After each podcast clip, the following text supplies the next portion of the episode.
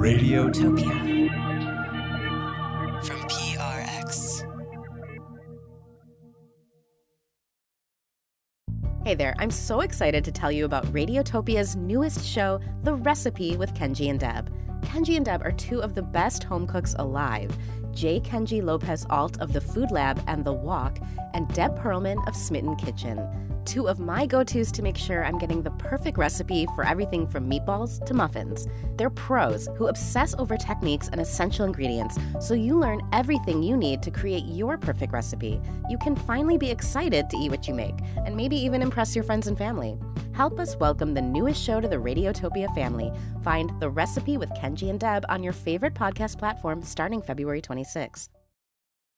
This episode is brought to you by Progressive Insurance. Whether you love true crime or comedy, celebrity interviews or news, you call the shots on what's in your podcast queue. And guess what? Now you can call them on your auto insurance too with the Name Your Price tool from Progressive. It works just the way it sounds. You tell Progressive how much you want to pay for car insurance, and they'll show you coverage options that fit your budget. Get your quote today at progressive.com to join the over 28 million drivers who trust Progressive. Progressive Casualty Insurance Company and Affiliates. Price and coverage match limited by state law. February 14th, 1998. Sixth grade. Dear Diary. Dear Jesus. Dear sweet asswad. Adults sharing the embarrassing things they created as kids. So I wrote poems about masturbation. Before an audience of total strangers. I feel like an idiot. I'm the only normal one in my entire family. Mom, you can't read this. These are the stories hidden inside the pages of our past. Welcome to the Mortified Podcast. I'm Dave, and today we're peeking inside the diary of a teenage girl whose biggest obsession was memorizing every single line in The Sound of Music. But unlike those squeaky clean kids in the Von Trapp family, today's reader was anything but when she was growing up. That's because a few of her favorite things included drinking, partying, and sneaking out. Indeed, sometimes when teenagers set out to prove they're totally mature and all grown up, they can get a little overzealous, even reckless in their pursuit. Here's Stacey, recorded at King King in Los Angeles. Hi, my name is Stacey. I'm from Danville in Northern California, and I grew up uh, in a fairly strict Catholic home. Um, I'm in the middle of four children, and I was known for being the social one, the fun one. And I definitely lived up to that. When I was in junior high, my parents caught me housing the bad girl on the block in my closet and punished me by sending me to the neighboring junior high. But their plan to tame me backfired. When I got to the high school, because the two junior highs I went to had merged, and upon entering the ninth grade, I knew everyone. My high school existence became defined with tons of friends, tons of booze, and tons of boys. My parents reacted to my rebellious nature by grounding me often, and the more they restricted me, the more I rebelled.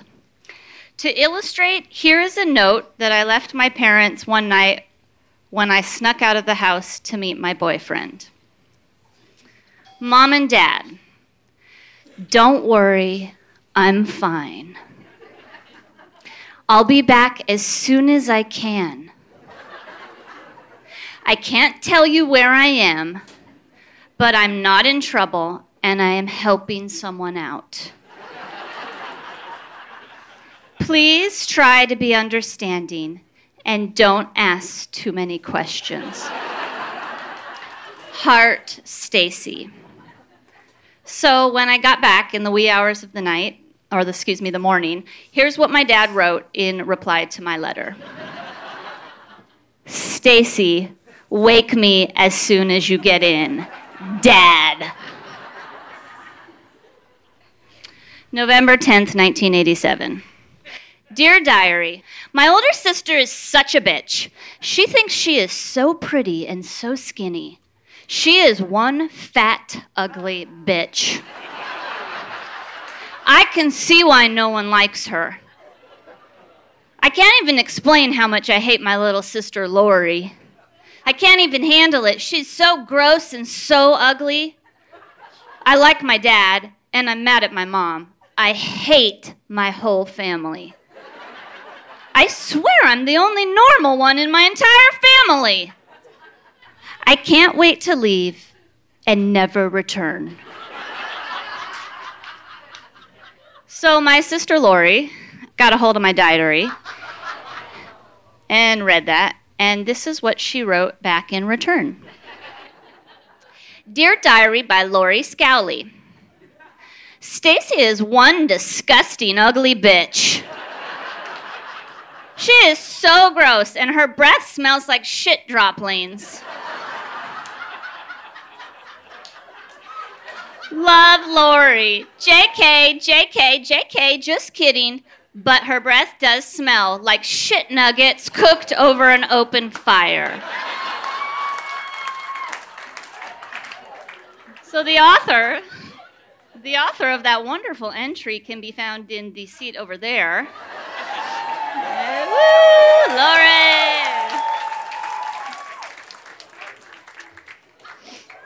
Gross. Uh, dear diary, I had so much fun with Ty tonight. I think I like him. Everything went right. When I came home six minutes after curfew, my dad had a cow. What a fucking asshole.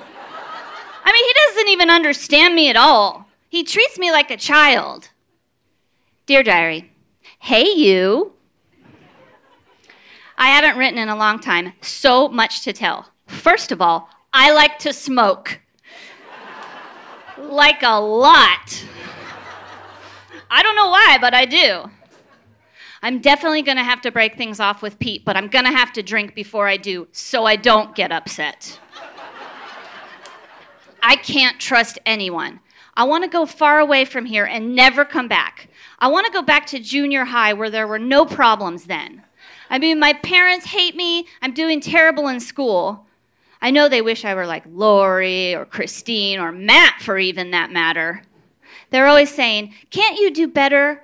Can't, don't you have any homework or shouldn't you be doing something or get off the phone? Well, fuck them. I will show them. Dear Diary, I want to die. I don't even want to live anymore or graduate. Well, thanks for listening. I better go cry some more. I wish it were Friday so I could get wasted.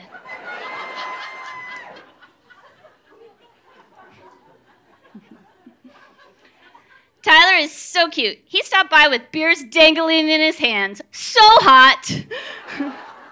we watched Married with Children, played Pitfall, and he even painted my nails. Too cute. Dear Diary, I will never find anyone. At least I have Corey Haim to turn to. He seems so nice and sensitive and caring in all the magazines. He's so cute. God, why are you doing this to me? Have I done something so wrong? I just want a good guy. A guy who brings me flowers, sings to me, kisses me so tenderly, takes me on picnics and movies and skiing.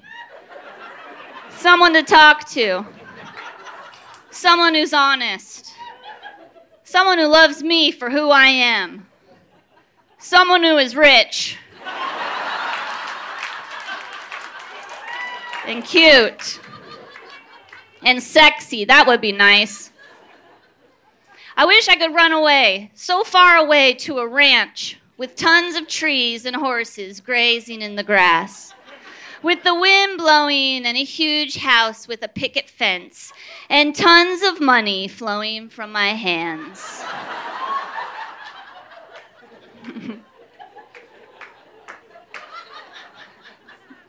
Dear Diary, this week my goals are do well in school, talk to Tyler on Wednesday, talk to Steve, help my dad, talk with Pete, find a boyfriend, call the limited, get a job.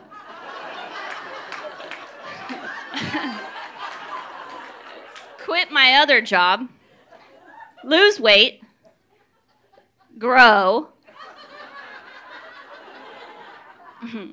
Get 8 out of 11 of these things done. If I do 8 out of 11, my week will go well. By the way, there's, there's 10 on that list. Dear Diary, I went to Becky's party. Took acid for the first time. What a blast! I mean, it's the weirdest thing ever. I can't even explain it. So many thoughts went through my mind all at once. I saw Joanna's face in the leaf of a tree. so many other weird things. I couldn't find my house, and I was on the very street it existed on. How funny is that? Dear Diary, the next day at the beach was awesome. I almost drowned, but other than that, it was awesome. Friendly advice never go into the ocean drunk. It's tough to get out. Ha ha ha. Ha ha ha ha ha ha ha ha ha ha. Wow. Dear Diary, I'm lying here with one eye open, leaning on my other hand while trying to write with my left hand, and I am twisted. But it's great! I had so much fun. This weekend rocked. I'm about to pass out. Happy trails until we meet again. That was Stacey reading aloud her teenage journals with no embellishing, no exaggerating, just God given awkwardness on stage at Mortified in Los Angeles at King King. Some of the names heard in today's episode have been changed for sake of privacy. And stick around, there's more to the story as we chat with today's reader in our postmortem. 5.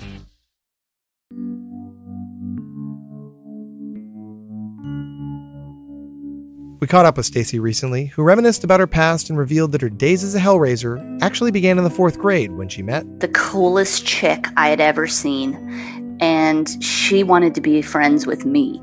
And she was sort of the quote unquote the bad girl. And and that's sort of where the, the turn happened. We became little terrors together. The friendship led Stacey to her first offense, harboring a fugitive.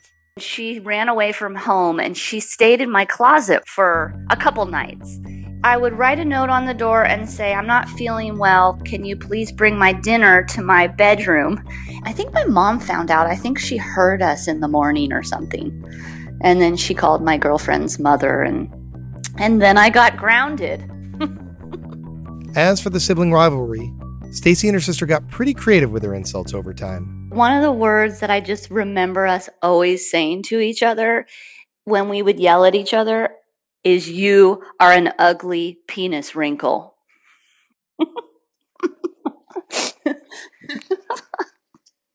it's so stupid. But that's what we did. and you know where it came from. Do you remember those slinky no no what are they? The snake the snake um what were those things? It was like a tube like toy and it moved around and had water in it. Now that I'm actually thinking of it as an adult, this is the worst toy ever. Eventually, all those years of acting out took a toll. I was the life of the party and I never wanted to miss the party. There was a a moment for me that I realized that I did start drinking at an early age where I was contemplating wondering like how did it get like this? It was getting to a breaking point for me. Started taking care of myself and my perspective char- started changing immediate like immediately. So she reformed with a vengeance. Now my friends joke and i'm i'm the one that's in bed at 9 and but i still i still have fun. I'm still fun damn it. I enjoy reading. I enjoy eating green smoothies and um, being out in the garden. so, how would her teenage self feel about her transformation from the girl who snuck out to the girl who stays in? Um, my teenage self would find me very boring and much like my parents, which that would kill me to think of in my teens. Which got me wondering if her teenage self ever met her future self, I can only imagine what she might tell her. You are a major penis wrinkle. For those curious, the official name of that toy is Water Snake or Wiggly's. Visit Mortified on Twitter and Facebook later this week for images of the toy. In the meantime, post a message to your friends that says, Mortified Podcast taught me a new word, hashtag penis wrinkle.